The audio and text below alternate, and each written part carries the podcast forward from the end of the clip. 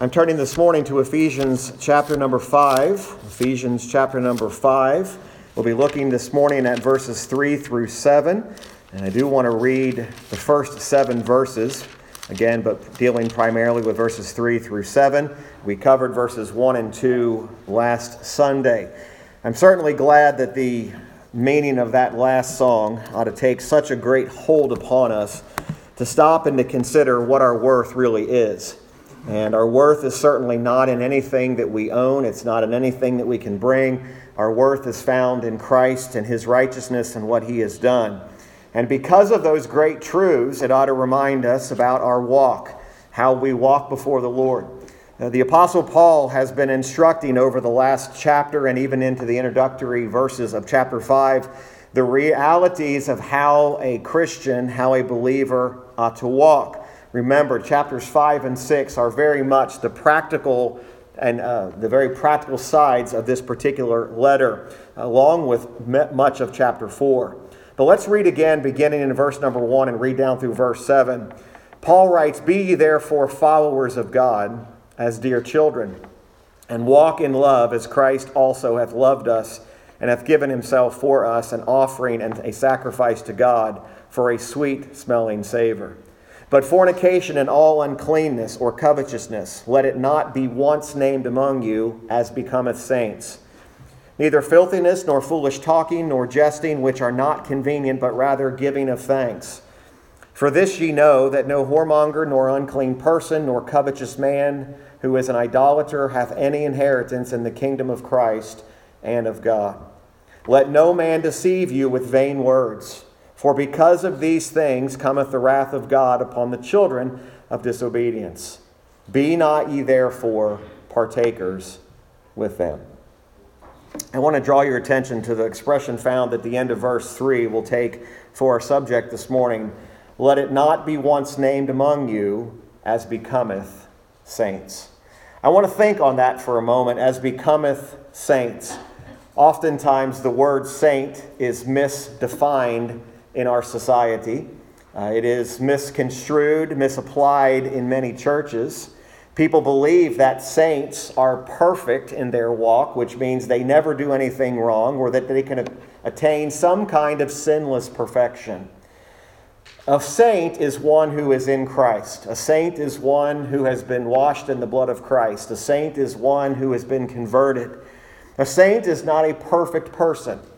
Uh, a saint is not a person who is not guilty of sin. Uh, on this day, when we think about mothers, uh, we often hear the expressions, my mother was a saint in some cases. And what our intent was is that she's just perfect. She always does what's right, she always never does wrong. There is some truth to that statement if she's in Christ. She is a saint if she's in Christ, but she's not a saint because she's perfect. And Paul is not aiming at walking in perfection, but he is aiming at a walk that should characterize the life of every believer.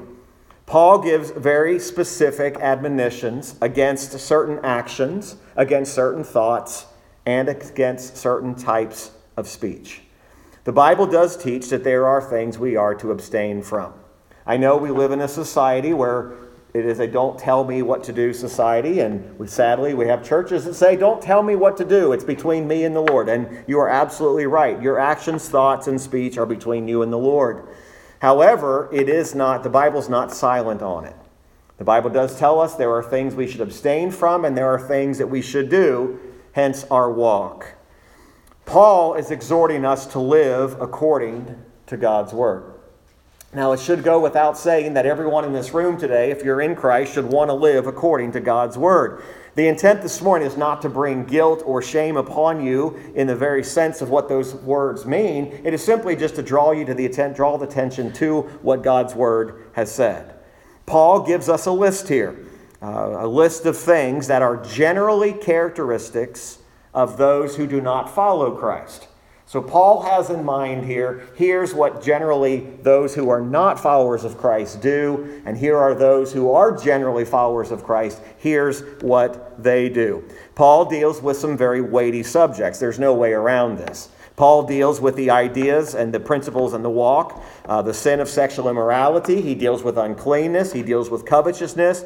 And he deals with other things that we in our society may call them uh, temptations or vices. But Paul's point is primarily to get us to an understanding to avoid them because they should not characterize the walk of a saint. They are things that should not be associated with someone who is a saint. Hence the word Paul uses, as becometh saint. I don't have to tell you, we live in a world that is actively and intentionally engaged and encouraging sin. Um, sin has become almost blatant to where we simply, there is no shame. Sins are being promoted, sin is coming across um, our, our, our devices in our hands, it's coming across, it, it is there. There is an intentional desire to encourage people to sin. Uh, it's, it's shocking for me to say this, but there is an intention by non believers to tempt believers into sin. It's intentional, it's not accidental. It's an intent to have you trip and stumble. Uh, we often just chalk these things up to chance that I was in the wrong place at the wrong time and somebody just was trying to encourage me to do something that I knew I shouldn't do. It most likely was not a by chance encounter, it was an intentional thing. You see, the anti-Christ, the anti-God, wants God's people to stumble. It's not there to make you more Christ like, it's there hoping that you will stumble. Paul is really giving us two main ideas here. He's, he's first of all, and I think this is where John Owen, in his book, Mortification of Sin, really began to see this process. Paul is teaching us that we've got to mortify temptation at the very first hint of it. When the temptation shows up, we need to mortify that temptation. We need to kill that before it moves into sin. Don't even allow it to get a small foothold. Don't allow it to get a part of the very fabric of who you are. And I think Paul, along with everything else that he says throughout Scripture, he would instruct us to run from it. I don't think it's enough just to simply say, I don't want to get near that. I think the principle is there scripturally that we should run from the very sight at those things that God says are not things that are becoming of saints. Notice Paul says, not only as become as saints, but he says, let it not be once named among you. It's a very powerful statement he makes there. Don't let it even be named once among you. Now, I know many people today think that believers are the dullest of dull. They are the society of boring. They are the people that don't add anything to society because they don't want to do the things that the rest of the world wants to do. And I will tell you that that is not at all what Paul is saying. Paul is not encouraging, hey, be dull, be, be uh, unfriendly. No, he's just saying there's a certain way you should walk that should characterize your life that's different than the life of people who are not in Christ. Jesus' followers are to be characterized, Paul says, instead by the giving of thanks. Verse number four. We'll expound this a bit further. But he says that you should be marked mostly by your giving of thanks. Giving of thanks to what? Thanks unto God. Our lives ought to be lives that are filled with joy, not because of the prohibitions against what we can't do, but because of the joy we have in knowing Jesus Christ. That's what Paul has in mind here. Our speech is to be seasoned with grace. Our speech should be profitable. Our speech should be thoughtful. Paul is teaching us in this passage how we honor God through the way we live.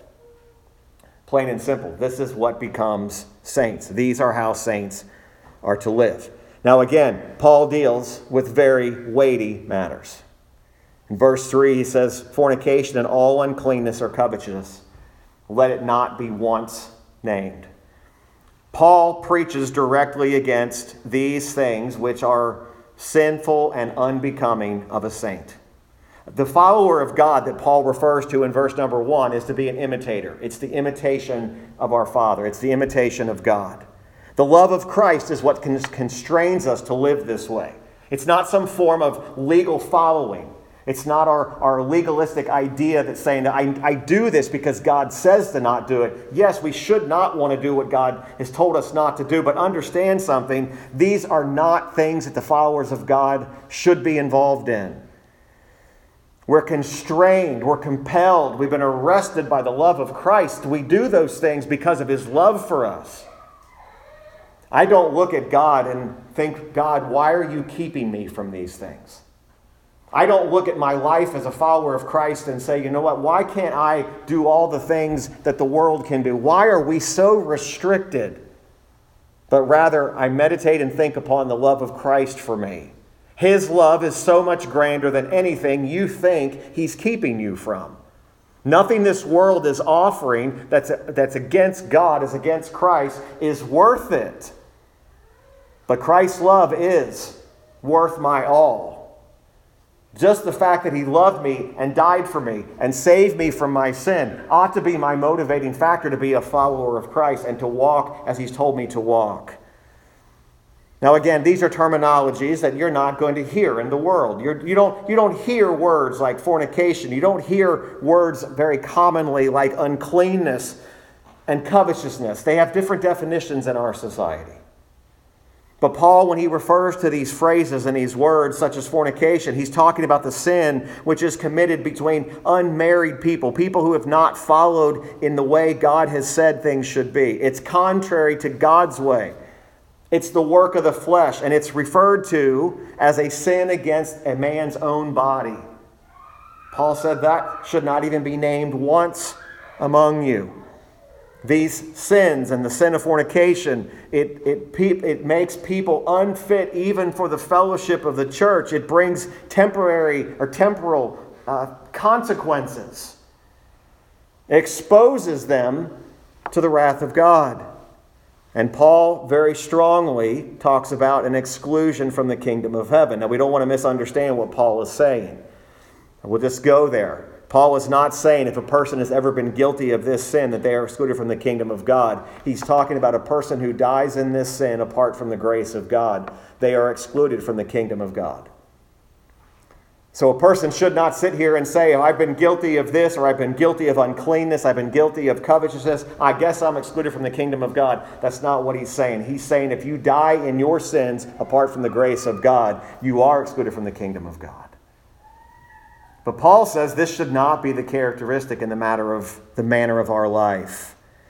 The reason why it's often Paul takes notice of this, and you, you can do some studying on your own about this, is that many of the Gentiles, remember, the church at Ephesus was primarily made up of Gentiles and Jews. There was a common thought throughout Gentile society that there was nothing wrong with fornication. It was part of their life. They didn't consider that to be a violation of anybody. It was their body, they could do whatever they wanted to do.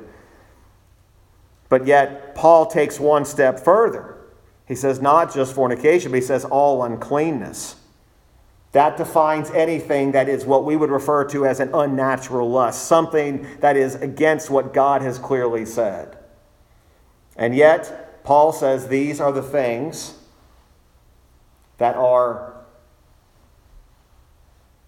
to not be the characteristic of a person who's in Christ.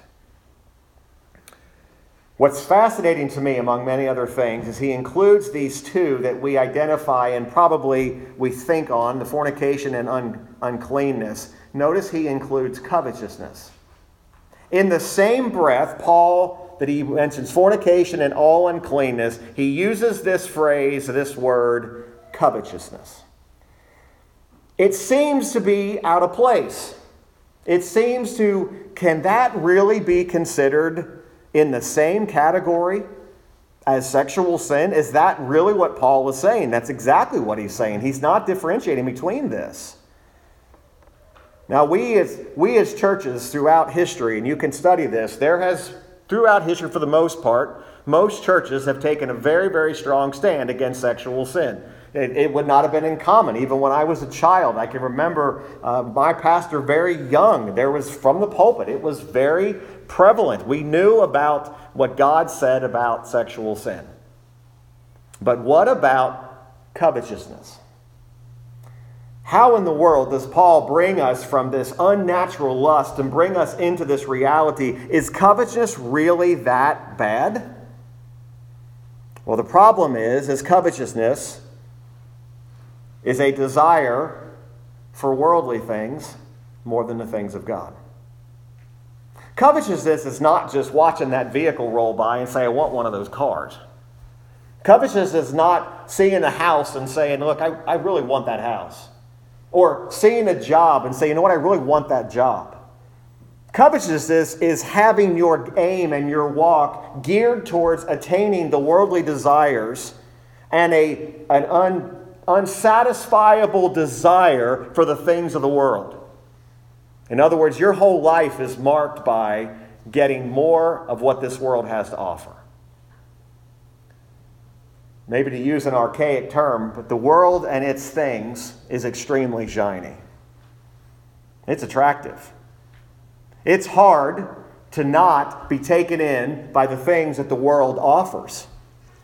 It's hard to look and wonder is this truly all there is? However, covetousness falls into the same realm as lust. Oh, it's not the same, but it is, in fact, an insatiable appetite for the things that this world has to offer. How serious does Paul take it? He says, Let it not be once named among you as becometh saints. None of those things that he just spoke about, these things should not be named among us. The sense is that they should not be committed. If they're not committed, you'll have no occasion to speak of them. Even though it has happened all around us. To not be named once is to almost appear as if it doesn't exist. Now, again, Paul knows there is not this perfect life. Uh, we can live in the power of the Spirit. We can't use our weaknesses as an excuse. We should desire to live for Christ. We should, we, I, I would encourage you that, biblically speaking, we should be praying to live for Christ's glory and for His honor every single day. We ought to pray for that above our, our provision. We got a desire to be like Christ more than having our necessary food, having shelter. It ought to be our primary goal is that we want to be like Christ. It's difficult because we understand that the world is not structured around being Christ like. The world is structured about being self centered. Fulfill all of your lust. Live life to the fullest. There's only one life. And it's sad when the world tries to say, God wants you to enjoy life, so just do these things. That's not coming from God. God's not the one that says, I want you to enjoy life, so just live like the rest of the world lives. He says, No, you should live like a follower of Christ because his love has constrained you. It's made you want to walk that way, it's made you want to live that way. In a world that is so centered upon bringing pleasure to ourselves in so many various forms. I can't speak this dogmatically, but I don't know if there's ever been a generation who has access to more things to bring pleasure to themselves in every avenue than this generation. It used to be that there was even a sense where you had to look for it. Now it just delivers, it's just there. And again, other generations might say the same thing that in their day and age they had never seen anything like that before. I caution us to always say that we're, this is the worst generation of things because every generation at that time thought that was the worst.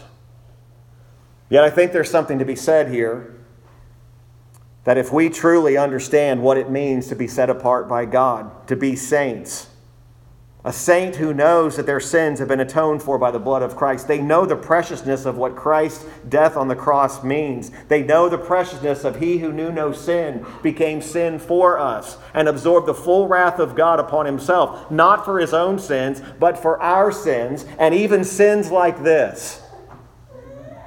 So that a person who had once been a fornicator or had been unclean and filled with covetousness, at the cross of Jesus Christ, his blood covers it. See, there shouldn't have to be a convincing of God's people to walk in the right way. Yes, we still have the old man that raises its ugly head. But to imagine having a place in the kingdom of God, to know for certainty that you are in Christ, it ought to affect the way that we walk. Paul goes down this list of these things. Verse 4 Neither filthiness, nor foolish talking, nor jesting, which are not convenient. Again, look at what he's categorizing these things.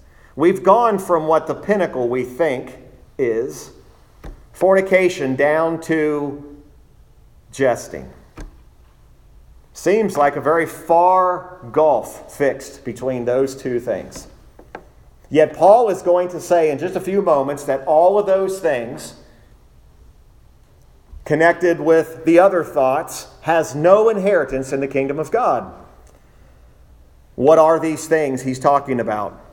Filthiness can refer to filthy conduct, filthy gestures, sinful habits, any action that has a tendency to excite lust or to corrupt, is what he has in mind here.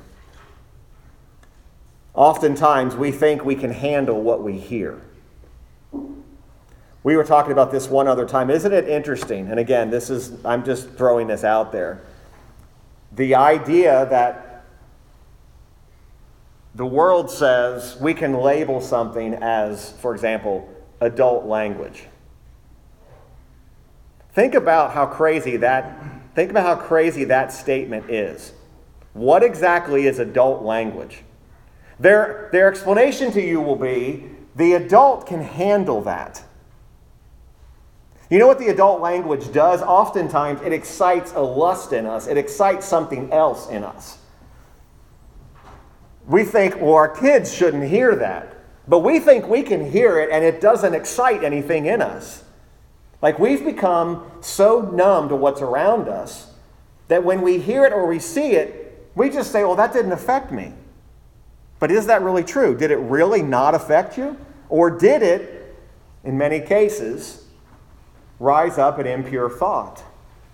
When Paul talks about these things, he's not just talking about these external things that we can measure, he's talking about the things that corrupt man's mind. Filthy speaking or foolish talking is just simply the commission of things being spoken out. It's the, it's the what comes out of the mouth is what originated in the heart. The Jews referred to it as simply the filthiness of the mouth.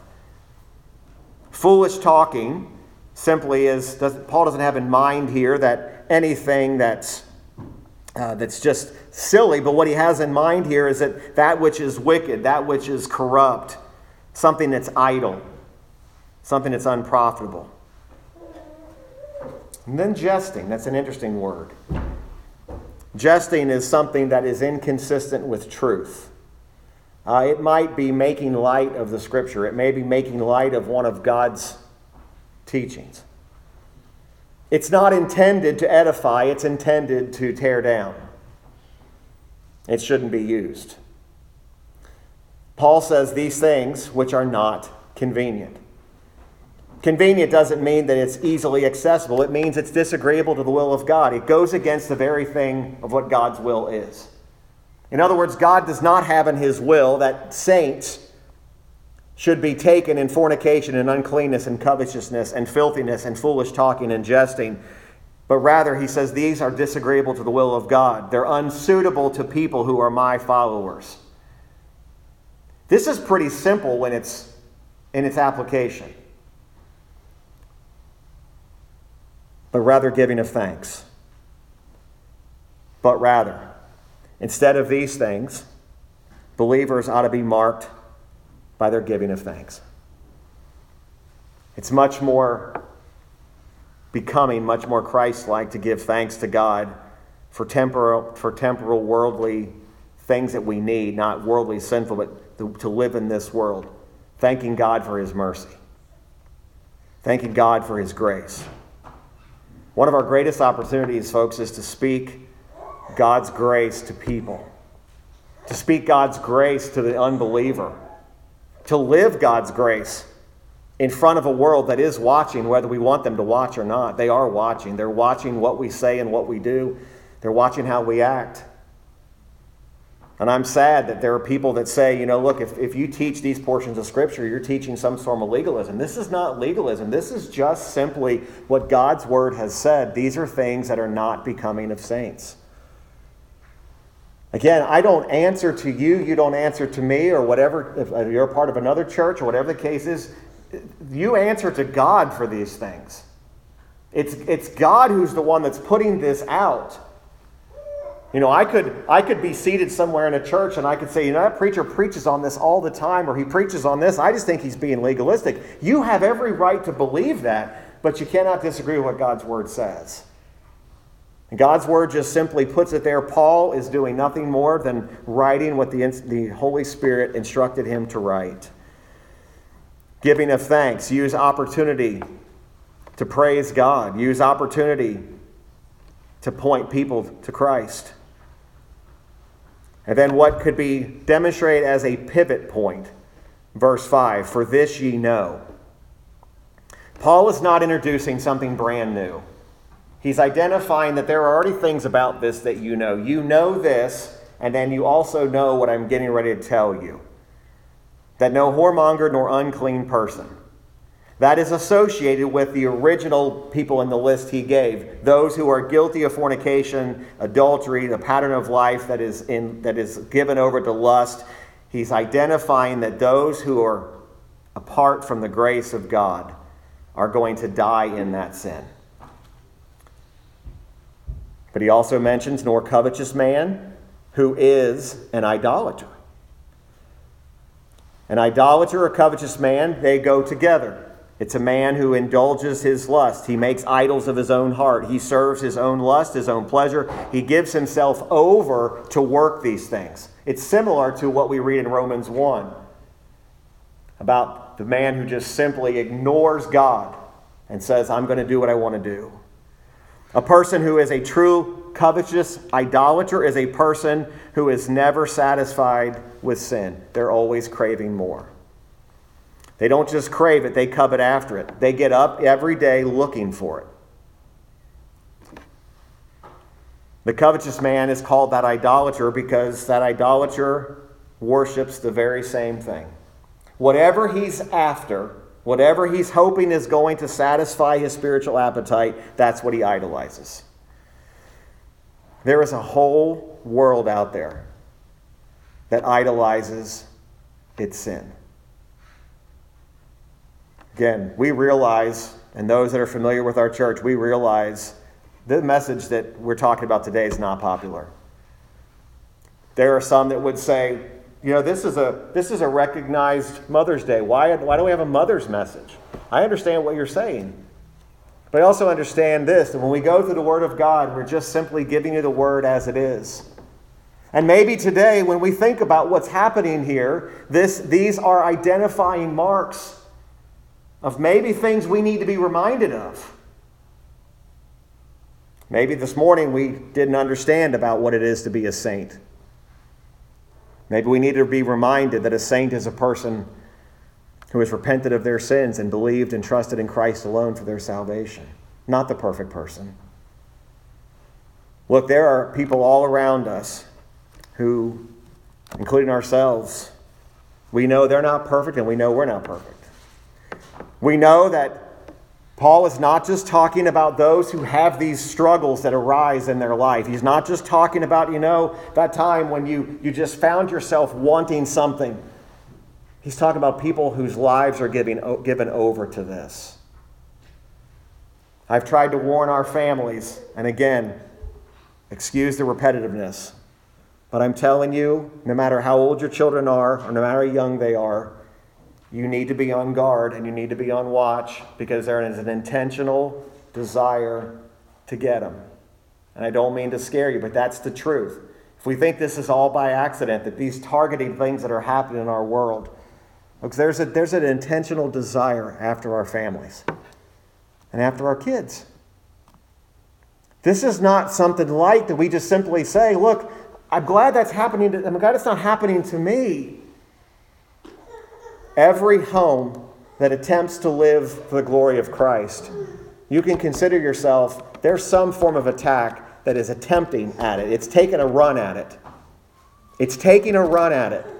And it might come through a medium that you think is innocent. It may come through a, something that you think, oh, that's just harmless. It may come from an impure thought that gets raised in the thought of your child's mind, and that child runs with that thought. And think, wow, that's an extreme position. Maybe so. But I've seen it happen too many times. I've seen too many families who there was something that got a foothold in that house and it was a small thing. It seemed small. It got a foothold. Paul is not telling us because he says, I want you to be miserable. He said, This is the way God has inter- this is the way God has, has intended this to be. He's made us to worship Him, He's made us to follow Him, He's made us to walk. This is for the good of our own soul. Think about the time when you actually knew that Christ had opened your eyes to the reality of your sin. Think about when you've actually heard the gospel for the first time. You actually heard the gospel, not some general idea of it, but you actually heard the gospel and you heard it, it was for you. When you actually heard repentance and it was no longer, why do I have to repent? But now you wanted to repent. What you didn't want to hear before, now you want to hear the gospel. Tell me what I need to do to be in Christ. Paul, that's what he deals with here. He says, These things know ye not, who is an idolater, hath any inheritance in the kingdom of Christ and of God. The kingdom of Christ and, and of God, it has so many meanings here as far as what Paul had in mind. Of course, we know that we have an inheritance that is coming. We have the fulfillment of all that God has promised. But even today, if we are in Christ, we are a part of the kingdom of Christ. But there is also coming a day, the kingdom of God, that is being prepared for when Christ is going to come again. He is going to set things in perfect order. And this is not a coming that is going to include every single person who lives. If I'm not in Christ, I am the enemy of the cross. I am on the outside looking in. And yet Christ is calling out to you, and He's calling out, and if He's calling to you to repent and believe the gospel to the Spirit, as I've said week after week, you need to run to Christ as quickly as you can. Don't think about all the benefits and all the negatives, because when Christ opens your eyes and opens your heart and makes you willing to believe, you can't get to Christ fast enough. Because you know at that moment that Christ died for you. I have never in my life regretted being in Christ. I don't look at life and say, What am I missing out on because I'm in God? Perfect living? No, absolutely not. If you could see the catalog of my life, I would be ashamed for you to see it. I'd be ashamed for you to see even the catalog of my life after I knew Christ, because I don't stand here as a perfect person. I simply stand here saved by the sovereign grace of God and know that I only have access to God because of Christ's righteousness. See, every one of us has got things in our life. We know we've not been perfect people. We know it. We know that even some of these wicked thoughts came into our mind maybe today, maybe yesterday, maybe this past week. And what do I have to fall back on? Not my own perfection. I can only fall back on the righteousness of Jesus Christ and what he did for me. But yet, I shouldn't want to live that way. I challenge myself this week when I'm thinking about this, and I'm, I'm asking myself do I even have a hint of a desire to chase after these things. You know, you really, when you start praying to God to ask God to reveal unto you any wicked thing, you know, that's a prayer I think always gets answered. And we don't always like what he puts his finger on. We don't always like the fact that the Spirit points out a thought, points out an attitude, points out something and says, listen, that really is not what a child of God should be doing or thinking or saying. I, for one, am thankful that the Spirit has been left to us to convict us of sin. I'm glad that we have a, I'm glad we have the Spirit. But think about again what Paul means here. It's to have this inheritance, knowing that we have been guilty in some way, shape, or form, either in attitude, heart, or action, of every one of these sins he mentions. We've all been guilty of it in some form. And yet we have the promise of eternity, an eternity with Christ. Again, Paul, again, he's not saying that anybody who's been guilty of these sins shall be excluded from the kingdom of God, but all who continue to live, and if they die in those sins apart from the grace of God and his righteousness, Christ's righteousness, will be separated and excluded. Now, Paul had a point here. I'm going to wrap this up. He said, Let no man deceive you with vain words.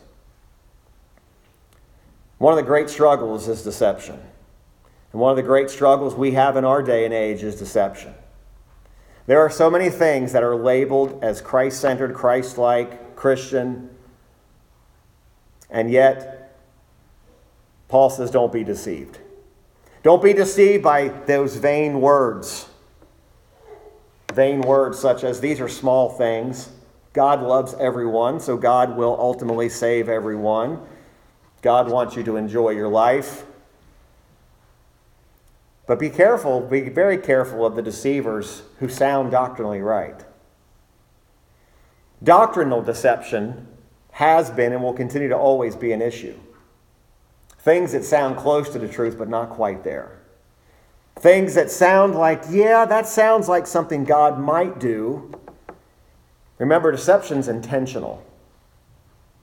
Oftentimes, we give people the benefit of the doubt and say, maybe they didn't really mean to deceive me, or maybe they actually were intentionally trying to deceive you. And Paul says, But for because of these things, all the things he's mentioned, he says, cometh the wrath of God, cometh upon the children of disobedience. That might be earthly judgments, it may be eternal wrath. The only thing that prevents the wrath of God is God's grace. That's it. Folks, we stand here today and are seated here today as people who deserve the wrath of God, but have been saved by God's grace. God's grace came upon us not because we were looking for it, not even because we asked for it, but because God chose us. Again, don't let that word, don't be deceived when people say, I only want a God I could choose for myself. I'm very afraid of you if you think you chose God for yourself. God chose you. You responded in faith. That's the glory of God. That means I can't give any glory to my salvation other than the glory to God. I can't take credit for it. I can't have any part of it that says this is my doing, because I know what my doing would be. Everything Paul just said, apart from the grace of God, would be the characteristics of my life. That's what my life would look like. Folks, I'm never shocked when an unbeliever lives the way they live. I'm shocked when a believer lives that way. I don't look at the world and say, how can we be so depraved? How, can, how could man have been that horrible? But I am shocked when I see it from someone who either A, was a professing believer or was a known believer. And yet, Paul says these things be not ye therefore partakers with them. Don't be a partaker in their sin. Don't be a partaker in their act of disobedience. Don't keep needless company with them just because of what that might do. Don't be a partaker by encouraging those same sinful practices. Don't commit the same things. Paul, in conclusion, simply says this These practices are sinful. No person who walks in this manner as their manner of life without an acknowledgement of the righteousness of Christ has any inheritance in the kingdom of God. A sinful, corrupt life Paul says, brings the wrath of God upon any, even a religious person. You realize there will be just as many religious people who fall under the wrath of God as there were atheists. There are going to be just as many religious people as there were atheists. It's sobering thoughts. But I want to leave you with the reality that God says it doesn't have to be that way. Don't be a partaker. Live with the love of Christ constraining you. Don't live to be a saint in, in, in, in, your own doing. Live because you have been made a saint through the blood of Jesus Christ. My only motivation every day ought to be to live for the glory and praise and honor of God, not to live for myself. Doesn't mean life's going to be easy. Life is extremely difficult at every stage. And I, I, when I see people who do not have the hope of Christ, folks, I don't know how people live in this life without Christ. The things I see and the things I hear and the things you see happening, and when you think man can't get any worse, Christ is my only refuge. That song we sing, Christ, our sure and steady anchor. It reminds us that all of our hope, all of our trust, and all of our faith is in Christ. Paul just simply says, don't be a partaker with them. Walk as a person who's in Christ. Our closing hymn this morning is on 104. Familiar hymn, Come Thou Fount of Every Blessing. We'll remain seated. We'll sing that hymn together, and then we'll stand and we'll be dismissed in prayer. There's a line in this song that reminds us being prone to wander, prone to leave the God I love. Let's think on those thoughts, taking into account, of course, the message we've already heard this morning. 104 Come Thou Fount of Every Blessing.